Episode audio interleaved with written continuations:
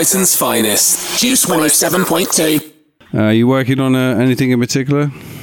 Yeah, I'm actually working on my own festival, Space Mountain, which happens in October. Yeah, I've heard about that. I've not been, Yeah. obviously, but uh, I heard it's a beautiful affair, Yeah, so just getting that together. and that's in your own. Uh, that's your production space, isn't it? In my studio, yeah, in Andalusia. What have you got uh, lined up this year? Can you say?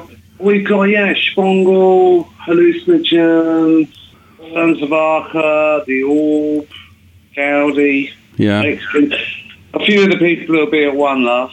yeah, Extreme, some trance, um, some great artists. Craig Sams talking, Nik Turner from Hawkwind, Tymon Dogg, who used to play with the Clash, Jaz Coleman from Killing Joke, and then we do these producer sessions. And uh, I've got like Matt Black from Ninja, John Leckie, you know, uh, uh, Alex Paterson, all doing. They all kind of cherry pick different musicians and put them in the studio with an audience. It's pretty cool. Is that is that your first love then, reggae and dub, or is it uh, just something you came to over the years? I kind of first discovered dub and reggae when I was about 13, 14. Yeah, Um, and it, yeah, it was a prime mover uh, for sure. You know, by the time in my 20s, it was probably the, the music I listened most to. what sort of artists can you can you name a few? Of my early influences, a double Lee Perry, of course. Um, And uh, that's nice. Which I, you know, I've got, I've got Lee Perry coming out to the studio before the festival, uh, halfway through an album with him. Okay, things that really grabbed me was Scientists and King Tubby, you know Joe Gibbs, all those Prince Jammy. The, the crazier, the better. I thought at the time. So Scientists was kind of like my favourite because he was just beyond. what is it about the music that that appeals to you? What is it? What is it exactly? Its essence, you know. Can you can you describe it? okay, yeah. I mean, Dub is like um, it's like abstract paintings, you know. Yeah, So it's deconstructing ideas of form and structure into abstraction. Um, I suppose spearheaded in its early days by Lee Perry, King's Tubby. It really was the construction of a song or a recording and, and the reinvention of it through effects. The first time people ever used a, a recording studio as an instrument, really. I mean, uh, well, I wouldn't, maybe not, 'cause Joe Meek certainly did that and some of the Beatles stuff, but where the main feature of the recording or the, what you're listening to was effects from the studio, certainly came in with dub on the back of uh, Sergeant Pepper's and Psychedelia, I would say. yeah, Um, and so, and, and dub just, um, you know, I, I suppose Lee Perry's our Picasso, really, for my generation, you know, with music. And he just can re- completely rewrote the vocabulary of music. So it was a huge influence for me as a producer. My first record I did a dub mix of, which was one of the lads, and then um, Turned to Red with Killing Joke, 1978.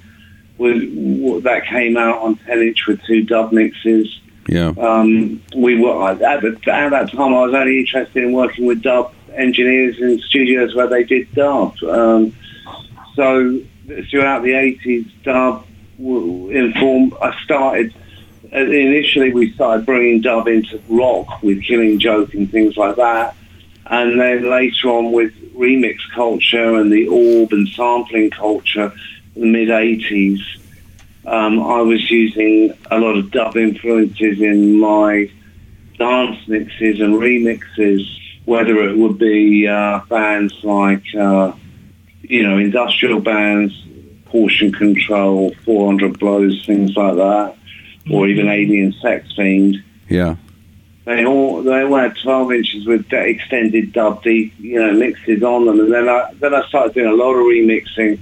I was remixing Erasure or you know so many different things. Um, again, I'd always do a dub mix as well as the mix I would be doing, and so it became part of my practice to once I'd done an album mix or a radio mix, I'd deconstruct do a dub mix to the point where then people just asked me to just do the dub mixes as remixes, you know. yeah, And around that time, or before that, I started a label, Wau Mr. Modo, with Alex Paterson from the and we put out the first Manasseh Productions, a Sound Oration, and Lidu Incorporated. Both very rare records now. The beginning of uh, a British dig- digi-dub of the late 80s, really. And so, you know, I, I kind of got, by that point, it got to a point where I could have a label where we're predominantly doing dub.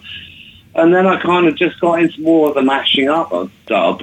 And now, of course, I mean, dub is everywhere, and it's it's as much a part of remix culture as uh, I mean, it's the DNA of remix culture, which is you know predominant culture we live in, really. So, And there's a massive renaissance of dub, and One Love is a good ex- example of that, isn't it? You know, huge dub festivals around Europe.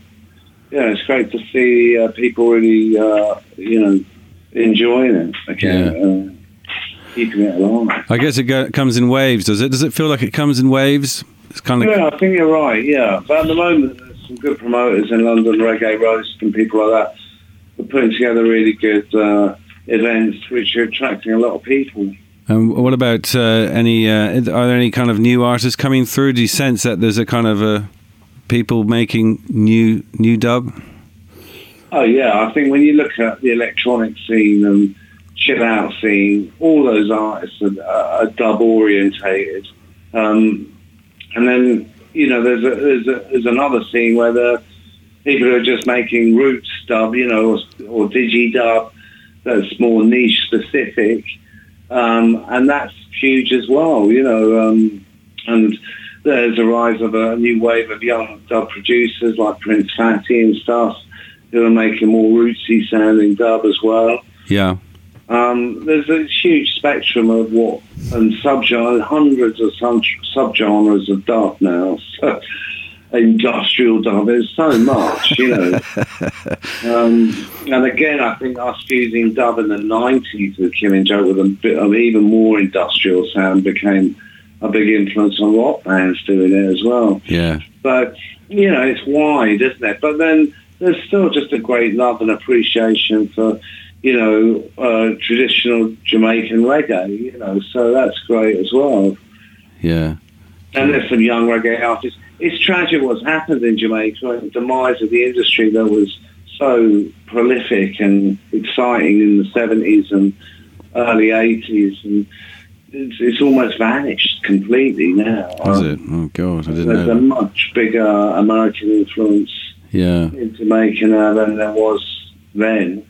Although there are some young emerging artists coming out of Jamaica, I find it really exciting what um, producers like Diplo and Major Lazer are doing with reggae, and, and even Concrenati. I think it's fantastic what they're doing when they're mashing it up with dubstep and all sorts of things.